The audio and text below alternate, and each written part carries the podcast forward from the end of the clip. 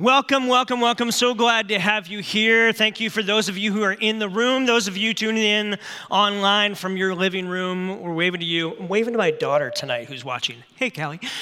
So glad to have you here with us or dialed in. If you happen to be new, I met a couple of you that are new tonight. We want to invite you to download our free app. That's a great way to kind of let us travel with you throughout the week. You can get playlists, you can get past sermons, you can see what's coming up and the events that are there. You can also fill out our connection card. So if you happen to be new, we would love to connect with you.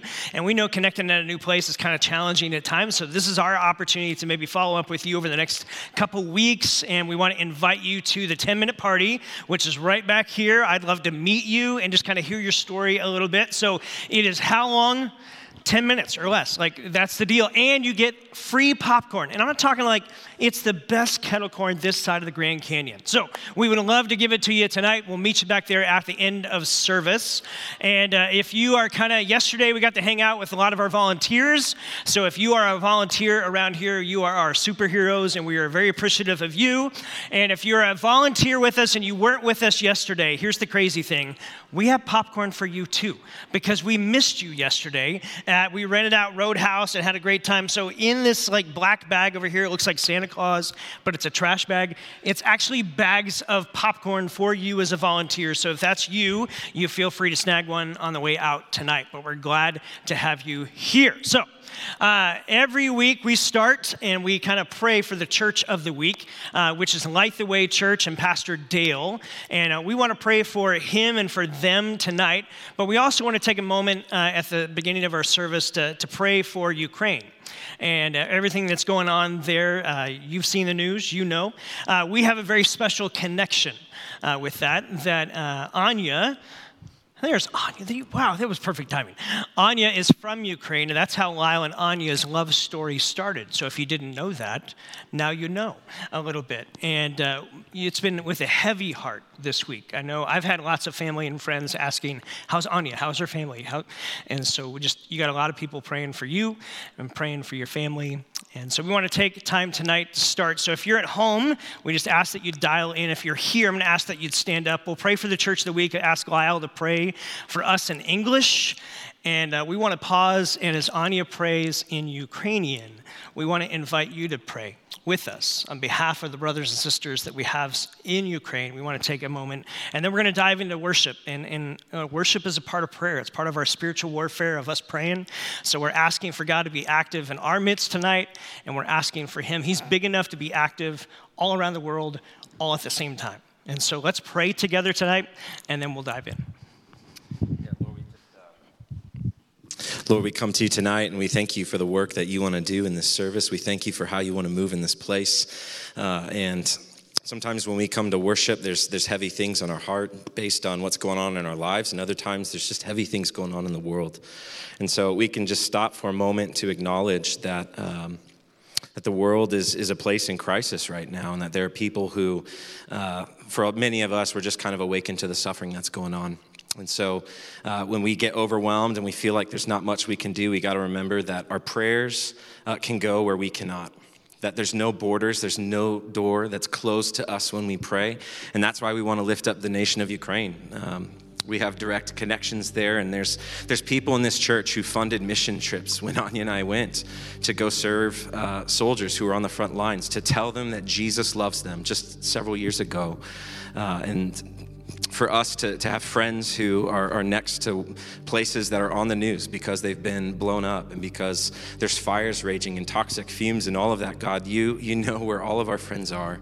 And we're just going to continue to pray that you would keep them safe, God, that you would protect civilians and people who are hunkering down in shelters, God, that you would provide the food, the water, the things that they need to continue through it. We've got a friend that we haven't heard from in several days, and we're praying for her daughter who is reliant upon medication that they haven't had, that they were supposed to receive days ago, and it hasn't happened yet, God. And it's easy to feel overwhelmed in those moments, and then we stop and remember that we serve the God of the angel armies. And Scripture is full of examples where your people went out to battle and they didn't even lift a weapon, because the angels intervened and they did what they needed to do. Where enemies were turned against each other and just confused and fighting. We saw instances in scripture where people armed themselves with their worship. That's their warfare, and you fight for them, God. And so that's what we're asking, is that you would fight for people in all of this, that there would be a way for peace to take place and people could lay down their arms and this could be over, God. We want to see that happen quickly. And we don't want to forget the Church of the Week, so we pray for them. We lift up the Church of the Week and Pastor Dale, and I don't remember the name of the church. It's not on the slides in the back, but God, you know the church, and we care about the church here in Tucson, and we want to see great things happen as you work in this city. And so would you be with Pastor Dale as he leads his congregation? Would you be with the church, that they would just have a clear-cut vision of how you want them to impact their community here in Tucson, and how we can all work together to bring the gospel to people. And I'm going to pray for the president of Ukraine, Zelensky, and the military who defend right now our cities, in my own language, Ukrainian. Господь, Ти є цар всього, і ми приходимо перед Тобою, святий народ. Ми дякуємо Тобі за те, що ми всі разом можемо поклонятися Тобі одному перед одним. Твоїм святим лицем ми схиляємося, і ми дякуємо Тобі за Твою силу. Ми дякуємо Тобі за те, що Ти достойний, і через цю ситуацію Ти прославишся. Господь, ми приходимо перед Твоїм святим лицем, і ми молимося за президента Зеленського. Ми просимо, щоб Ти дав йому всю необхідну силу, щоб Ти дав йому мудрість, щоб Ти дав йому відпочинок, щоб Ти дав йому перемогу, Господь, і всім тим, хто знаходиться в його оточенні. Бог, ми просимо Тебе за кожного солдата, який зараз боронить Україну. Ми просимо Тебе, Господь, щоб Ти, щоб було ще більше свідоцтв, коли вони приходять, Господь, вони відчувають Твою неймовірну силу, що Ти боришся з ними, що Ти стоїш з ним, що Ти захищаєш їх, Господь. Дай їм силу, дай їм витримку, Господь, і дай їм побачити Тебе у цій битві. Господь, вся слава належить Тобі, ми любимо Тебе. And everyone said, Amen.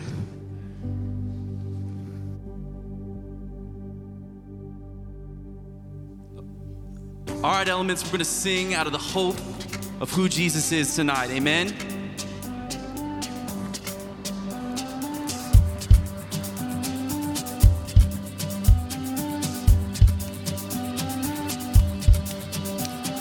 Arise, my soul. Remember this. He took my sin and he buried no longer.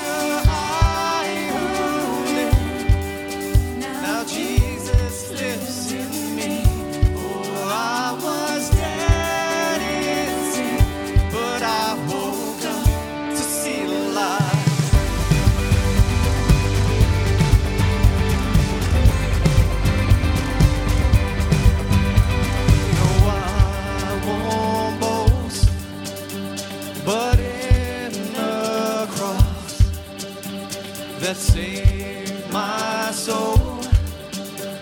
All else is lost. The grip of me. Come on, church, let's see those hands. Hey. No hold on me. So where, oh death, where is your sting? No longer.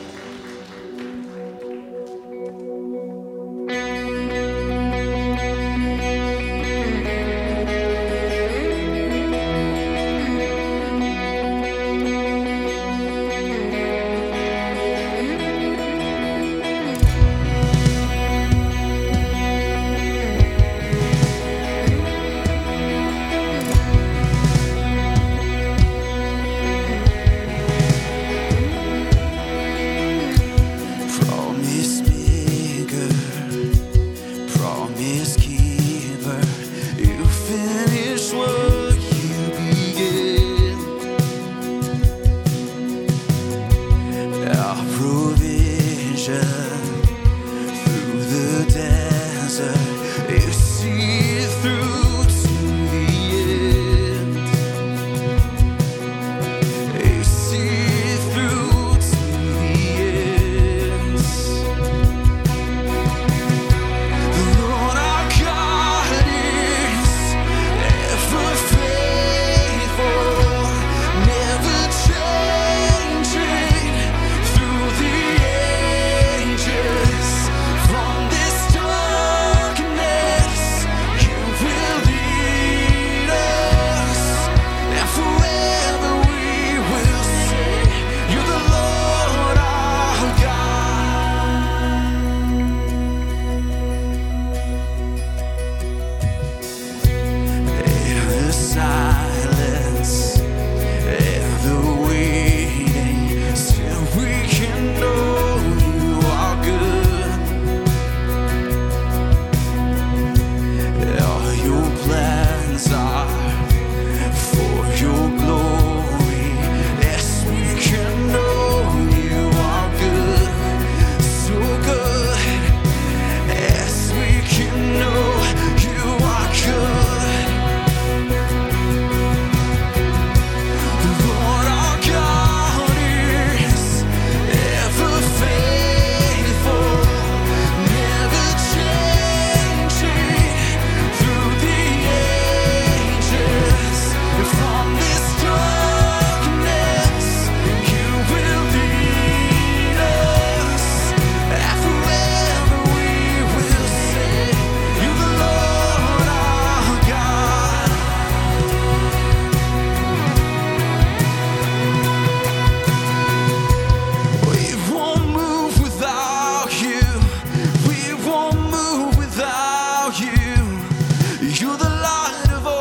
won't move without you. You're the light of all and all that we need.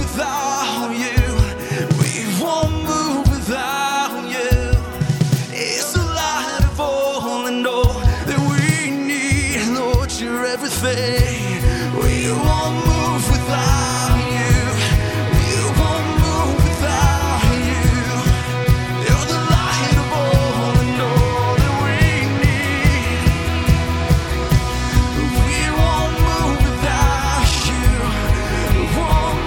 without you. You're the light of all and all that we need.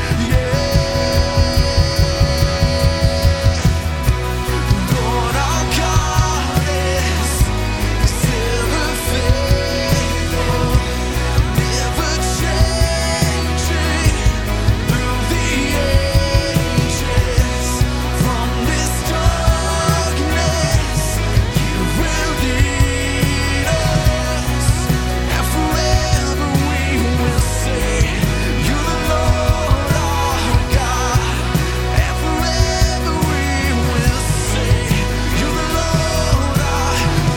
God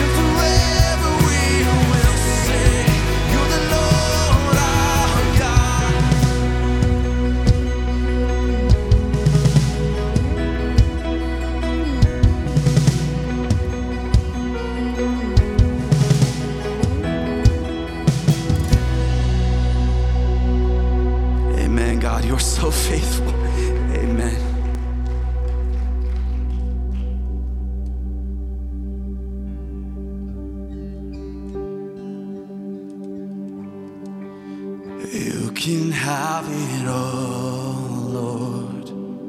take this life and breathe on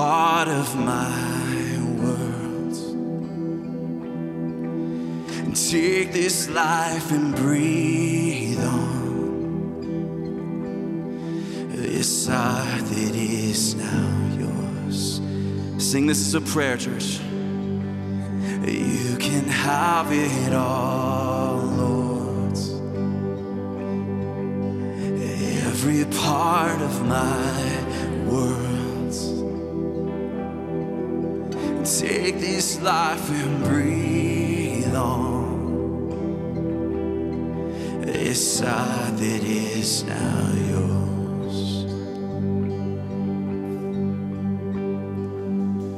And oh, the joy I found,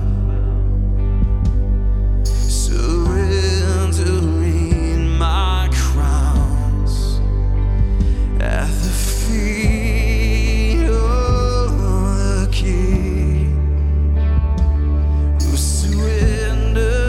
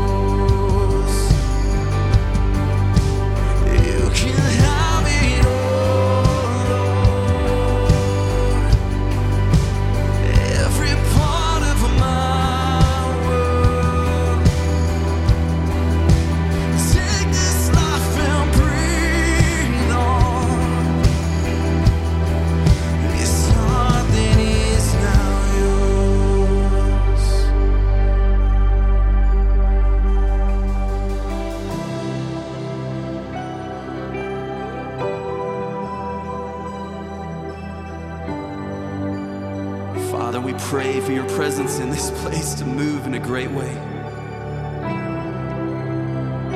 God, we want to be your church. We want to commit to serving you with everything we have. That this world would change, that this kingdom would come. Use us, Father. We love you. We sing to you with what we've got to offer tonight.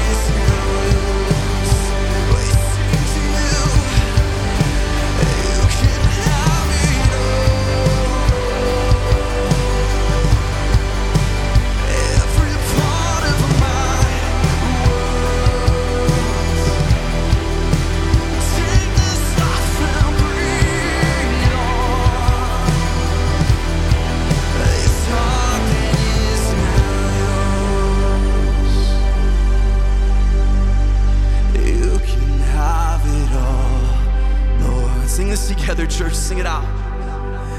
Every part of my world, take this life.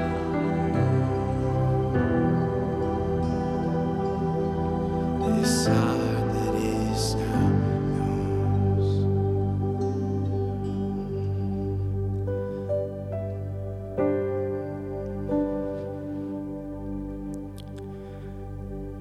Man, Father, I just want to repent tonight. Man, I want to give you my all. And I know I'm joined in this room by so many others that want to do the same. And yet it always seems like when my eyes look up looking for Jesus, my eyes look up looking for you, I just get distracted.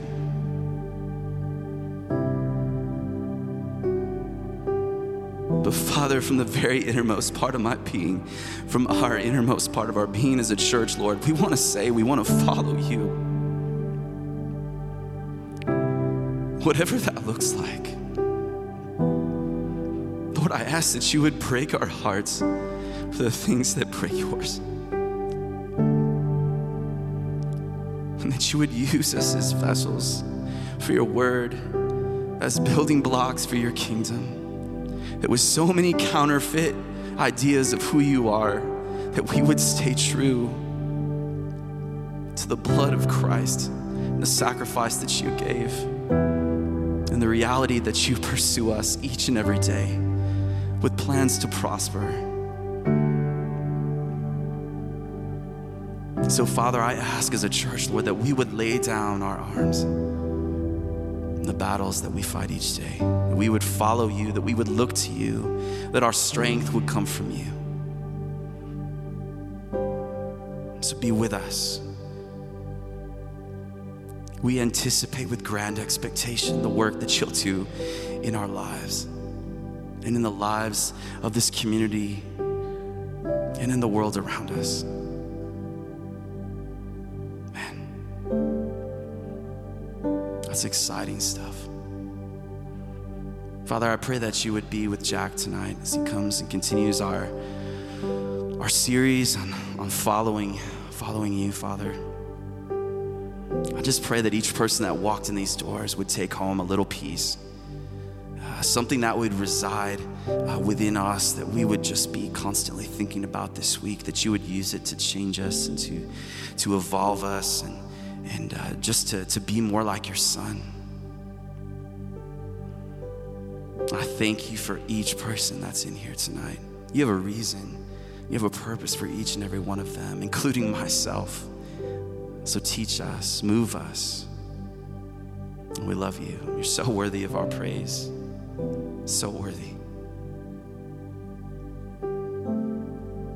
Amen. You guys can have a seat.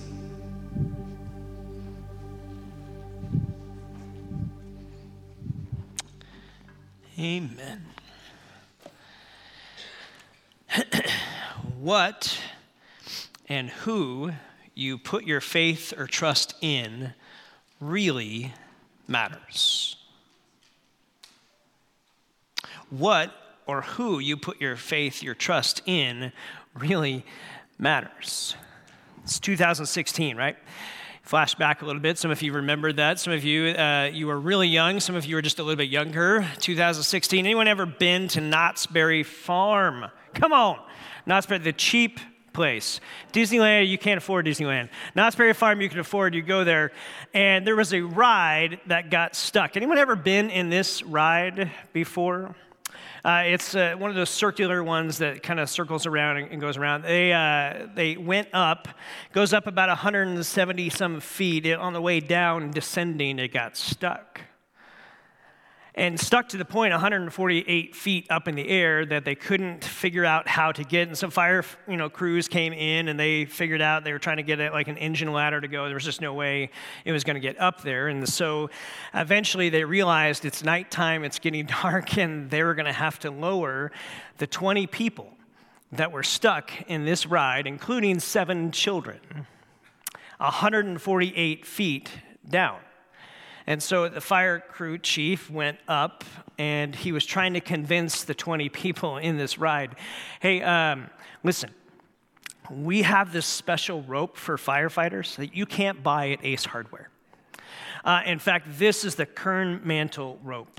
And I don't know if you know much about rope, but let me tell you about this rope. This rope is like specially made for situations like this. In fact, this rope alone, one piece of rope, which is longer than this, it's just a sample size, one piece of this rope can hold 9,000 pounds. And he starts naming off like these tractor instruments and small cars that like they've held with this rope, as he's telling especially these 7 children, this rope and me is all you need.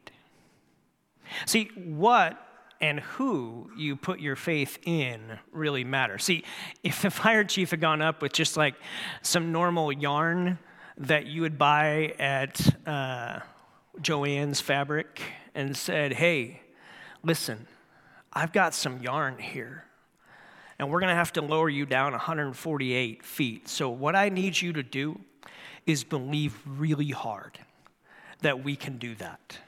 In fact, we're going to take the next 30 seconds and just sit in silence, and we're going to believe really, really hard that this is going to work. How many of you would sign up for that?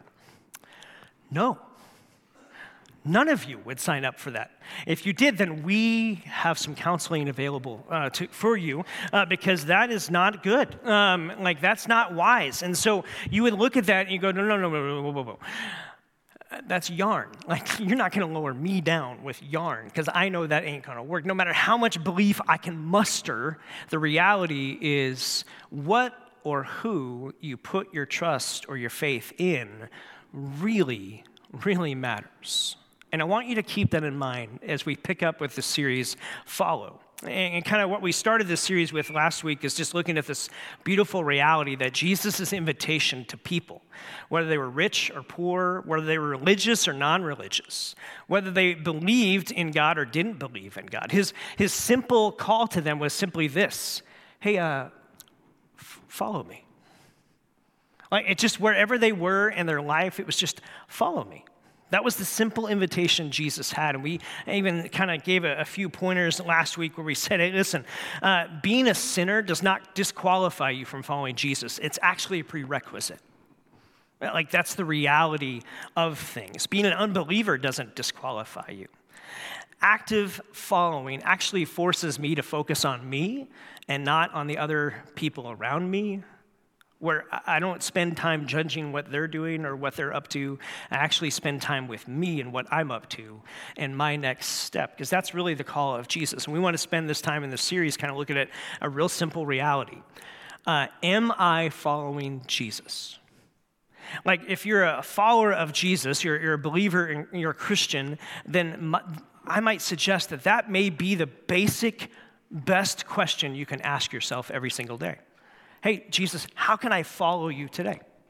Like, what's my next step in that? If you're searching out spiritual things, and maybe you came here and someone promised you dinner, and I hope they take you to a great dinner, but like you're here, and I think it's awesome that you're just investigating your spiritual faith. In fact, we want to be a place where you don't have to be part of the convinced to belong, because I think that's where Jesus meets every one of us and where he meets people.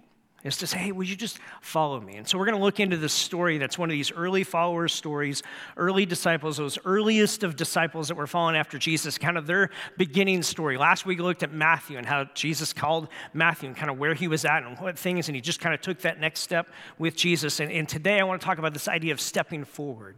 And I want to unpack this story. We're going to look at it in 2 different accounts. You know, if you've been around the Bible at all, that in the New Testament, we have 4 accounts of Jesus' life. Biographies, so to speak. Matthew's writing mostly to a Jewish audience, people who knew kind of the Torah, they knew the Jewish history, they kind of understood that, and Jesus is the Messiah that's come, and he's trying to connect the dots for them.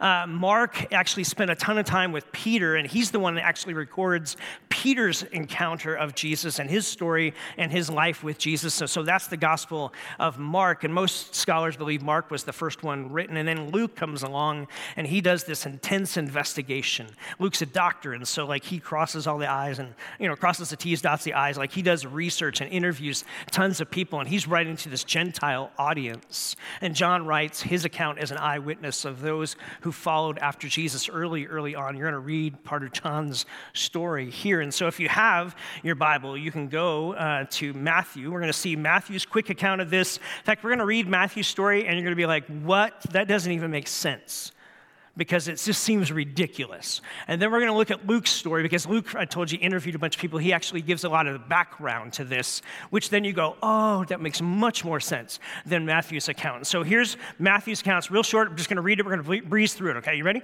Matthew's account, Matthew chapter 4. If you have the app, you can go down to sermon notes, follow along. Matthew chapter 4, here's what Jesus said. Matthew 4:18. Come, follow me, Jesus said, and I will send you out to fish for people. At once they left their nets and followed him. What? Like some dude walks up in sandals and you're working and then you stop working. Hey, follow me, and you just walk off the job. It gets worse. Verse 21, going on from there, he saw two other brothers, James, son of Zebedee, and his brother John. They were in a boat with their dad. They're in the boat with their dad. Preparing their nets, Jesus called them, and immediately they ditched their dad, left their boat, and they followed Jesus. Anyone ever read this account and gone, that's crazy? Like, who does that? Some guy just walking by, some rabbi, okay, even rabbis are popular in that day, who just says, come follow me, and they drop everything and leave? Like, that doesn't seem spiritual, that seems irresponsible, doesn't it? To ditch out on the family business? And so now let's go to Luke chapter 5, and I think we'll help fill in the story a little bit. There's actually more going on here than Matthew's account, because remember Matthew, he's writing to a Jewish audience, and so they kind of understand how things work, but we as a non-Jewish audience kind of look in and go, well, that doesn't even make any sense. So here's Luke's account of this, and we'll kind of pick some things along the way. Luke, remember, is saying, listen, I interviewed a bunch of people. I've looked at this. I'm giving you a solid account on the life and the ministry, the resurrection of Jesus, and I want you to see that I've researched this, and I'm letting you know. In fact, actually, let me show you a quick little map here. So on the left side of this is the map of kind of Jerusalem area, kind of the whole nation of Israel, and you're going to see at the very top middle is the Sea of Galilee. Now, what you have to understand is this is a sea. It's not like a big lake. I know if you're from Minnesota, you're like, that's a lake. No, listen, this is a sea. It's actually, then you have the Jordan River that goes down into the Dead Sea, which seems bigger, but nothing lives in the Dead Sea. Why? Because it's dead. Okay, so actually, science is actually showing that some life is coming back. That's a separate story. Okay, so like this whole ministry area, Jesus' entire ministry happens on this map. And it changed the world. I got to go out on the Sea of Galilee a few years back with a few pastors as we traveled through Jerusalem. And so this is a picture on the top right of the sunset on the Sea of Galilee. That's us on the boat. This is also where one of the pastors poured out a bottle of water and said, everybody walk on it. Don't you want to say you walked on water like Jesus? And we were like, wah, wah, wah. Okay. But that's the Sea of Galilee. I want you to keep that in mind, because the reality is this is a very big sea. You could go there. In fact, we're trying to plan a trip for Elements folks to go in a couple years, and so keep that on your radar. But there's a lot of stories that happen around the Sea of Galilee.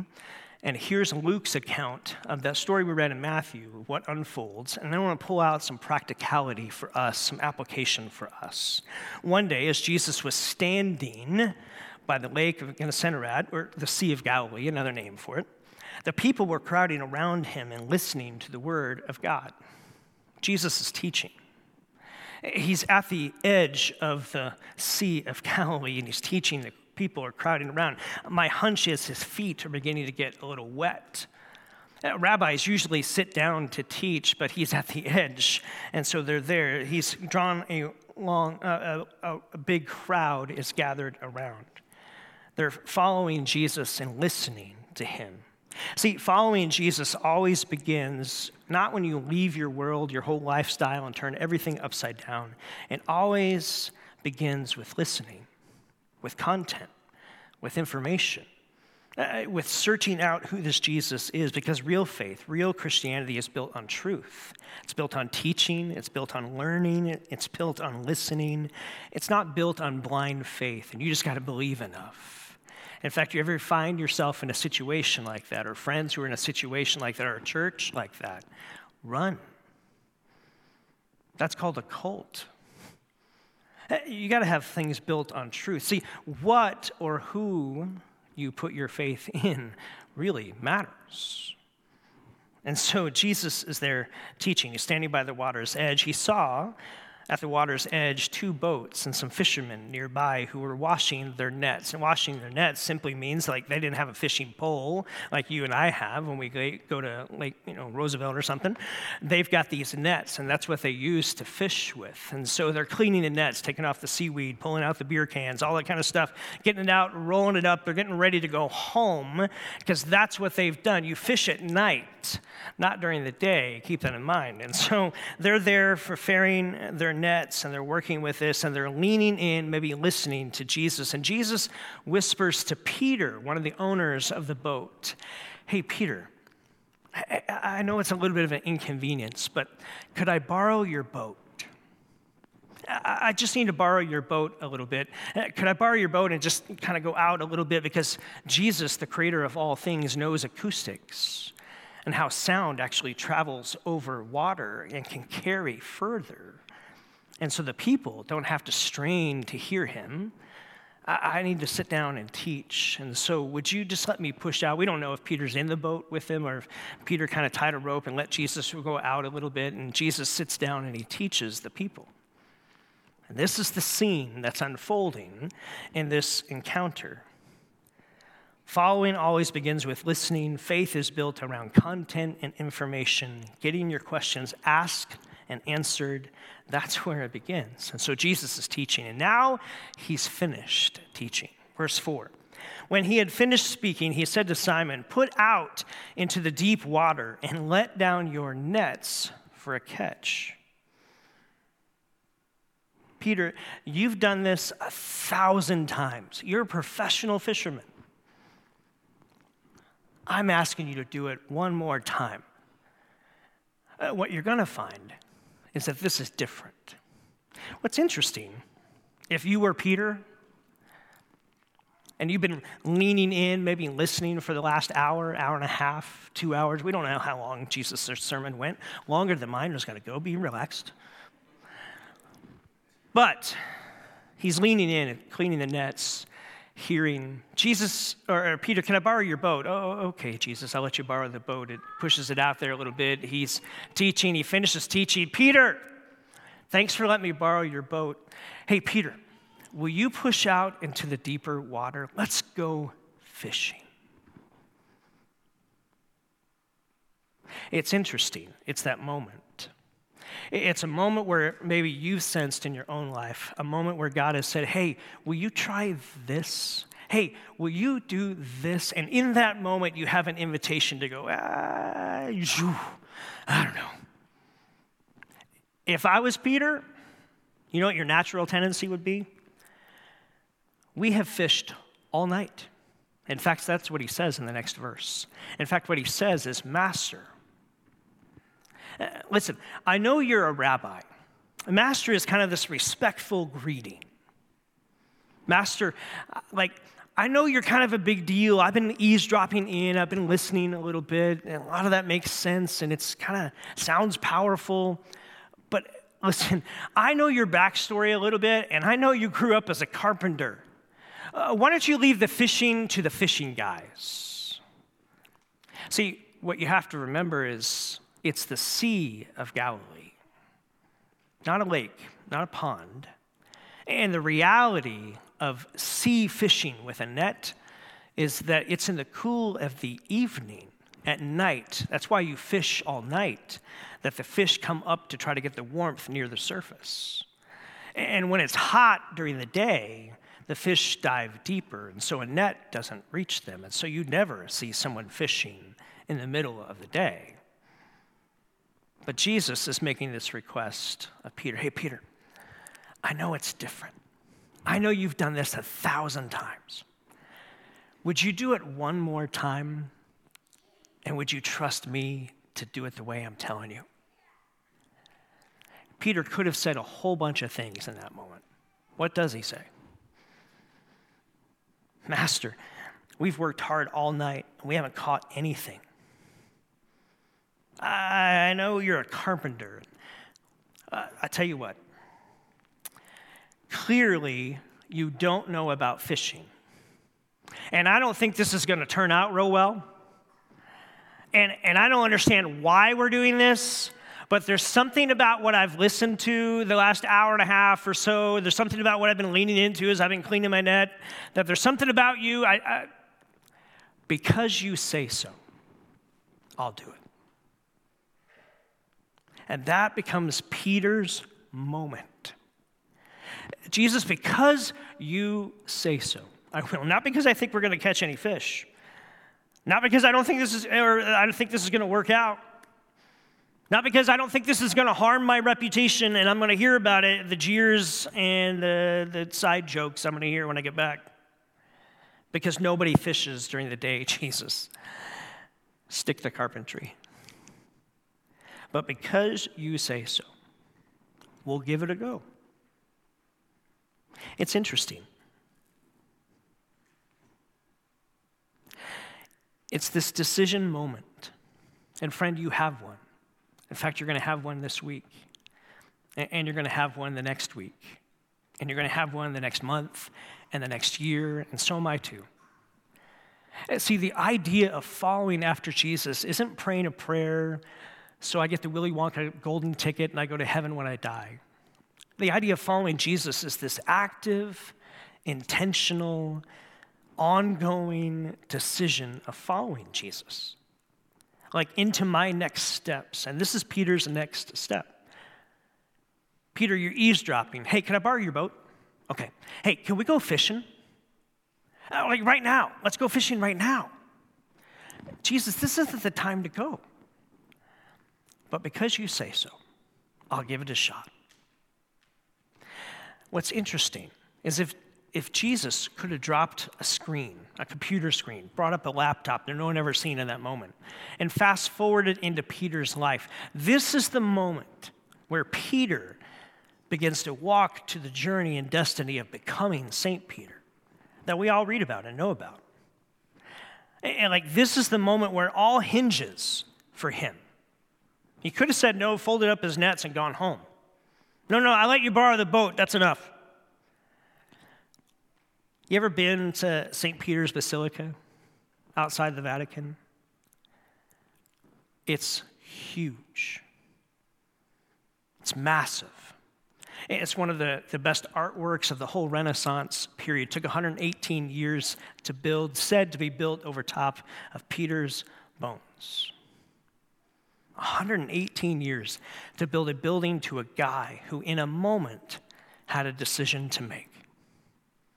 Friend, you never know what hangs in the balance of the little decisions that Jesus is asking you to trust him with. You never know. And what you want is to be to a place where your heart is like Peter. I don't get it. It doesn't make sense. And I don't know, and I don't think it's going to work out. But Jesus, because you say so, I'll give it a go. Because you say so, we'll try it. You can read on into the story. They go out, they lower the nets. The nets haven't even been lowered even a few minutes. And the catch of fish is so vast and so heavy that they have to call to their partner boat, James and John, who are their partners, who are cleaning their nets just as well, to come out and help them haul in the fish and the catch. And both boats get so filled with fish, these giant wooden boats become overflowing with fish that they begin to even sink as they try to row to shore. And in that moment, you know what Peter doesn't yell? Peter doesn't yell, "Woo! I don't got to work for the next month." He doesn't yell that. I might have yelled that. Someone find a refrigerator truck, right? You know what Jesus, or what Peter's next phrase out of his mouth is?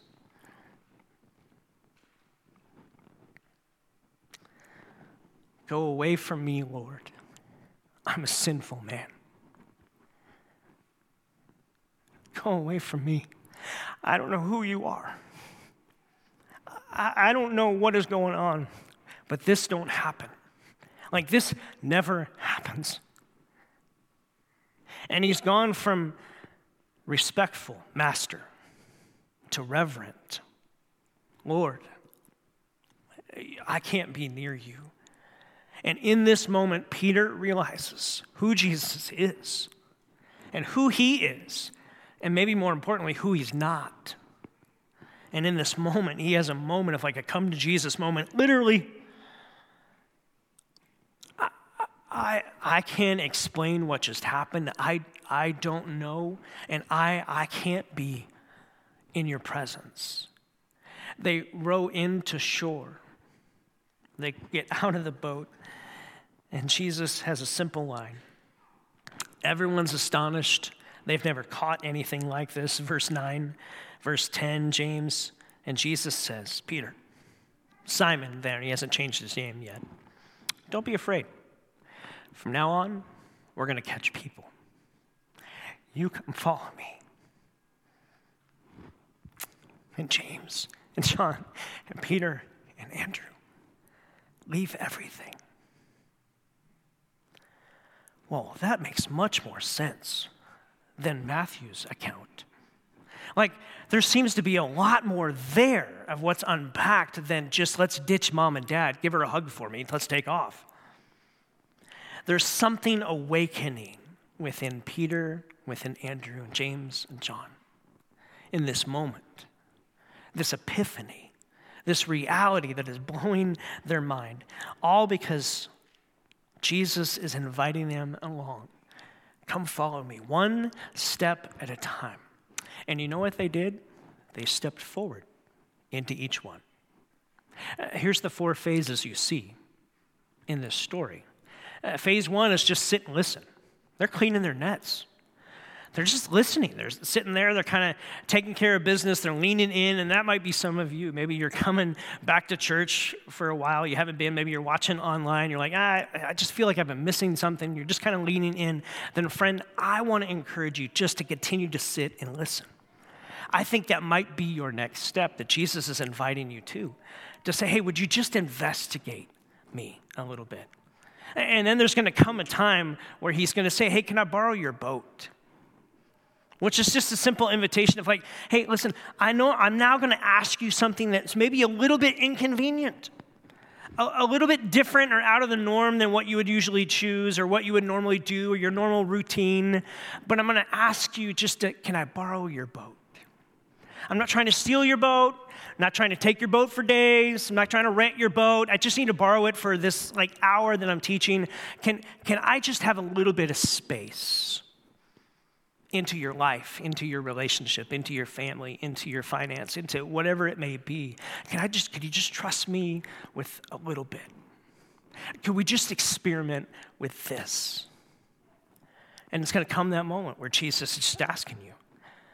And for some of you, that might be simple as, okay, you've been around church, you've been sitting and listening for a while, you've been tuning in online for a while, and you hear us talk about e-groups and like community and getting connected. You're like, I don't have time for that. That's an inconvenience. And I want to say to you, friend, is that your next step? Sure, you can sit and listen. But if all you do is sit and listen, then you miss out on the adventure that could be awaiting you. And you never know what you're missing out on if you don't say yes to the invitation of the next step. Jesus is saying, would you step forward? Sit and listen when you need to.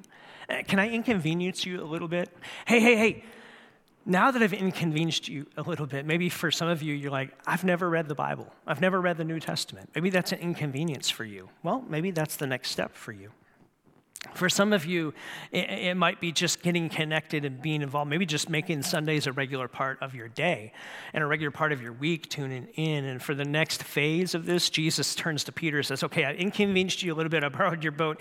Hey, can we do something that you've done 1,000 times, but I'd like you to do it a little bit differently? I know you think you know how to manage your relationships, but I've got an idea about your relationships. Could we just try it this once? I know you feel like you can manage your finances this way, and you've done really well with that, but could you just trust me a little bit with your finances? Hey, I know you've trusted, like you've built your family, you built your career, you built your occupation all around this, and you've got to be, hey, would you just trust me? I know you've done it 1,000 times, but would you trust me this one time? And let's just do it my way this time. Let's just see what happens. And in that moment, you're like Peter. I'm like Peter. I could easily push the pause button and say, no, you're a carpenter. I got this. No. Like, I let you have a little bit of the inconvenience. I read the New Testament. I started going to church. Now you're trying to ask me, like, to do other things, and I don't know. Or like Peter, you could get to a place in your own spiritual journey where maybe your next step is, all right, because you say so, I'll try it your way. Because you say so, I'm going to try relationship this way. Because you say so, I'm going to try maybe managing finances this way. Because you say so, I'm going to try to maybe do my business deals a little bit more the way you would want me to do it. Because you say so, I'm going to give it a try.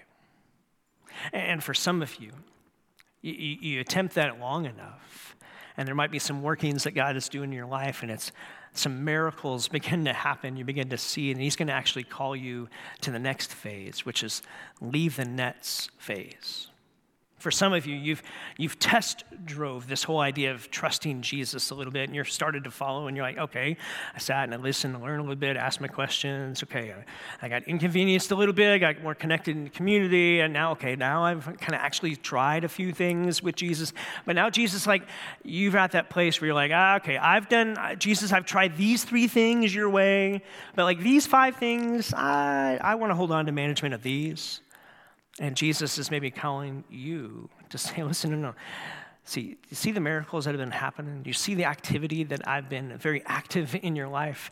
Now I'm asking you to leave the nets behind and follow after me.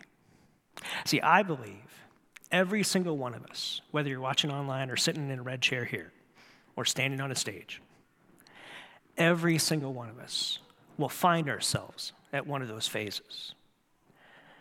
And Jesus is going to have this invite. Hey, would you follow me? Maybe it's sit and listen. Maybe it's a little bit of inconvenience. Maybe it's I know you've done this 1,000 times your way. Would you just do it one time my way? Or maybe it's, hey, we've been working on this for a while. You've seen me at work. Now would you just turn the keys to your life over? Let me have access to all the areas, not just these 3. And maybe for each one of us tonight, it's leaning in. Friend, you and I have no idea the things that hang in the balance of our decisions with the next step forward with Jesus. So that's my encouragement to you tonight, to us tonight. What is your next step? See, you don't rank yourself in these phases where you go, okay, this is where I'm successful, this is where I'm failing. No.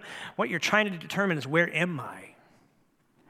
And if this is a call to follow Jesus, what is my next step? Where is he beckoning? Where is he inviting me to step? For some of you, it's early on in the process.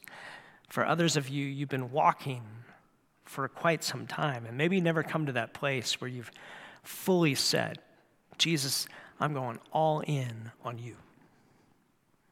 You've been trying to manage it on your own. And wherever you are in that, friend, this week you're going to have a moment where I think you're going to sense the Holy Spirit kind of tapping you in the ribs, tapping you on the shoulder, saying, hey, here's the next step for you. This is the invitation. And in that moment, may you be like Peter, even with some hesitation. Okay, Jesus, because you say so, I'll step forward with you. God, we want to be those kind of followers. And I know for each person here, you've got a specific, strategic whisper of invitation into our next step. And in fact, we just want to take these next 20 seconds and catch our breath a little bit as we prepare to sing. God, we want to know that you have this step for us to take, and you're calling us out. And for some of us, it might be a simple step. For others of us, it's maybe one of those steps where it's like, man, I don't know if I want to give that area up. I don't know if I want to give the rest of the areas up. But for every single one of us, there is a next step that you're calling us to.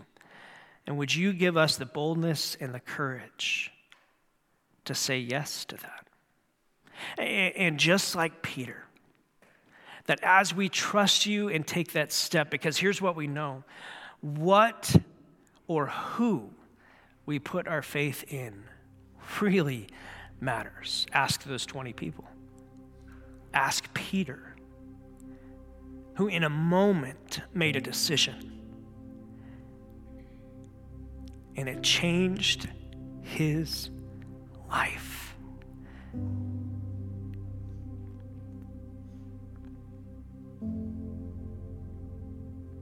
And the ripple effect of that decision didn't just change his life. It changed millions of lives. Billions of lives. It changed my life. God, we never know what hangs in the balance of the decisions that you bring before us, the invitations you give us where you whisper, hey, would you trust me? Would you just take this step? Would you help us to be a people that our pulse quickens, our heart races in a way of excitement to say yes, because you say so. Because you say so.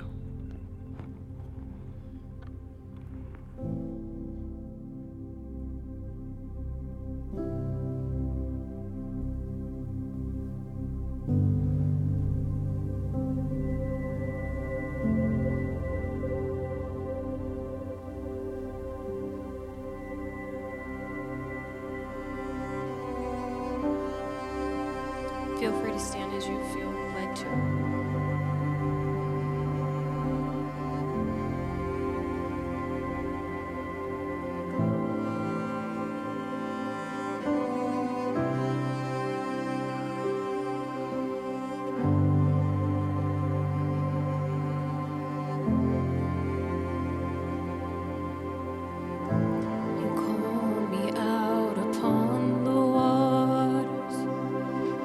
Great unknown.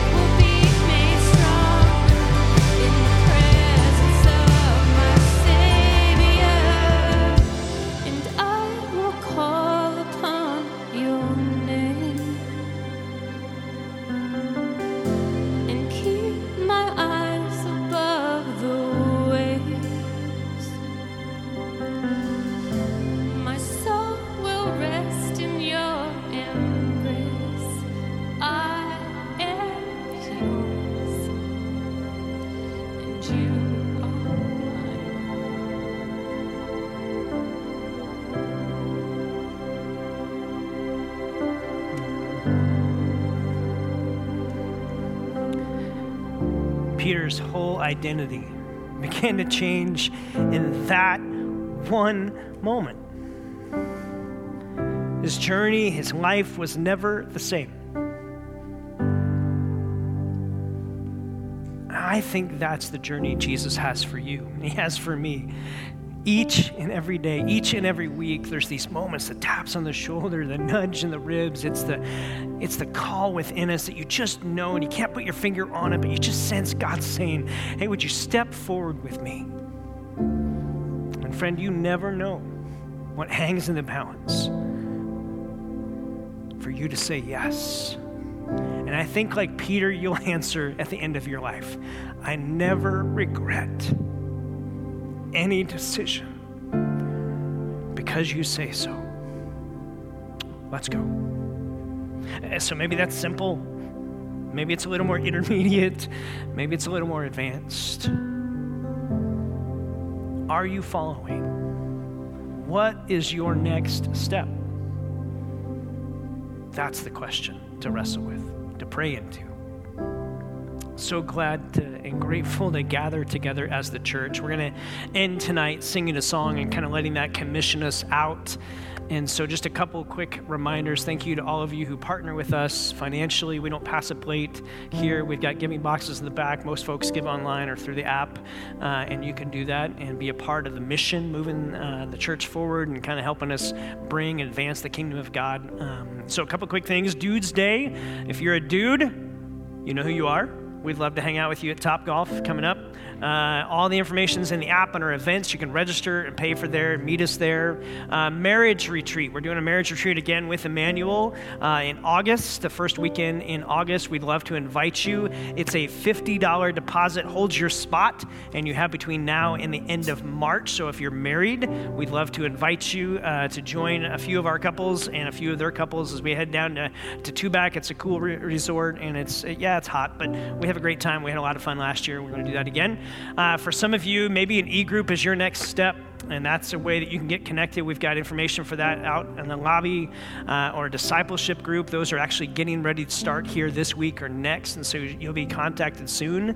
But you can sign up. There's still time to say, hey, I want to do a discipleship group, just a couple people going through some stuff. What does it mean to be a follower of Jesus? What does it mean to be a disciple? And actually get into that. Maybe in an e-group, a community. We've got a couple new e-groups that are getting ready to go. And so if you're new, again, love to meet you at the 10-minute parties back there. It's less than 10 minutes. Karen's already there. We'd love to give you the best kettle corn this side of the Grand Canyon just for being here. Thanks for taking a chance on us. Thanks for dialing in online. But as we go tonight, would you let this next song kind of be an anthem that just rings in your ear and in your heart this year as we look to Jesus? He's the answer. For the woes of the world, and for the woes of your world. He's the answer. He's the one we look to.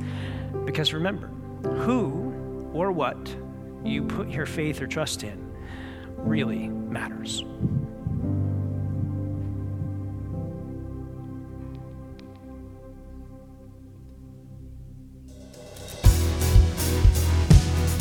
All right, let's see those hands, church. Come on.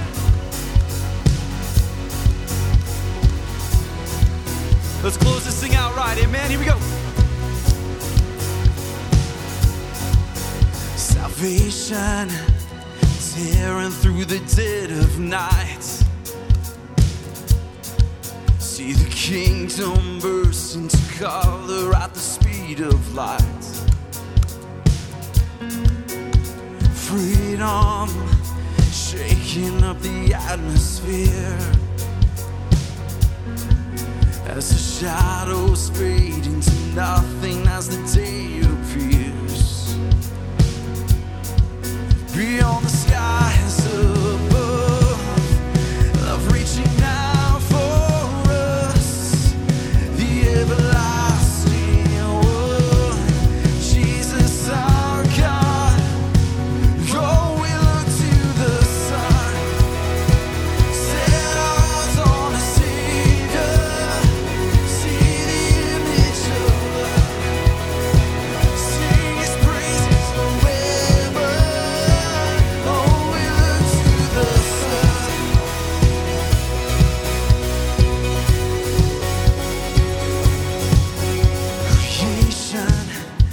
waking up to kingdom come.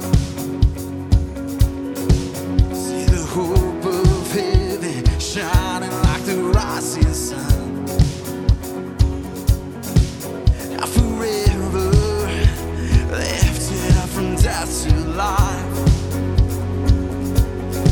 There's no fear and love and no darkness in his endless light.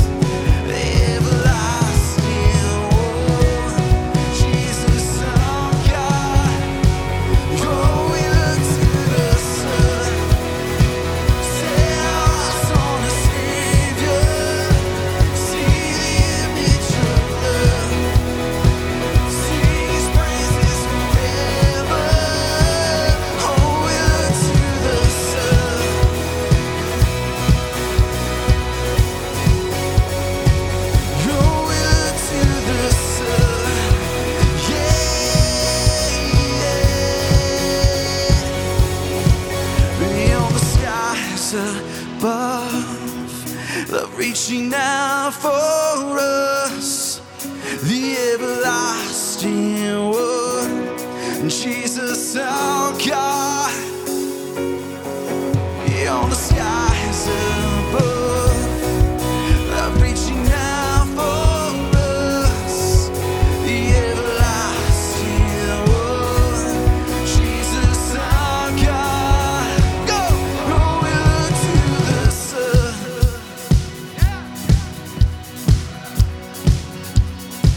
Yo, we look to the sun, yeah, yeah. Oh, we look to the sun, set our eyes on the Savior, see the image of love, see His praises forever. Oh, we look to the sun. Oh, we look to the sun, yeah, yeah. Oh.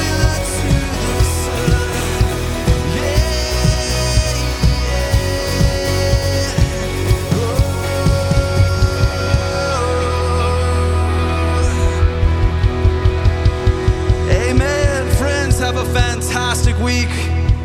Love you guys.